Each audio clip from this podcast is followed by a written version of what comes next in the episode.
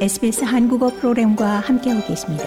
sbs.com.au/korean에서 더욱 흥미로운 이야기들을 만나보세요. 미국 의회가 호주, 미국, 영국의 안보 협력체 오커스 협정을 공식 승인했습니다. 미국 하원은 버지니아급 핵추진 잠수함을 모든 국가에 판매할 수 있도록 하는 법안을 통과시켰습니다. 이 법안은 이제 바이든 대통령에게 제출돼 법으로 제정될 예정입니다. 이에 따라 최소 3척의 핵추진 잠수함이 호주에 판매될 것으로 보입니다.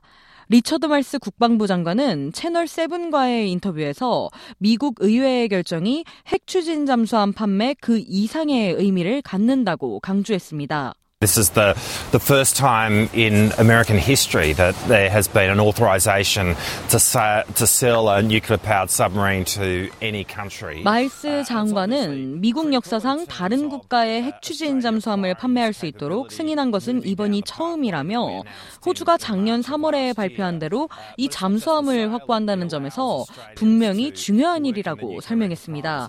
이어 이는 단순한 잠수함 판매 문제만이 아니라며 이를 통해 호주인들은 미국의 원자력 기업에서 일하고 기술과 경험을 쌓아 호주에서 미국 국적의 핵 추진 잠수함을 유지, 보수할 수 있게 됐다고 덧붙였습니다. 더 많은 이야기가 궁금하신가요? 애플 포드캐스트, 구글 포드캐스트, 스포티파이 또는 여러분의 포드캐스트를 통해 만나보세요.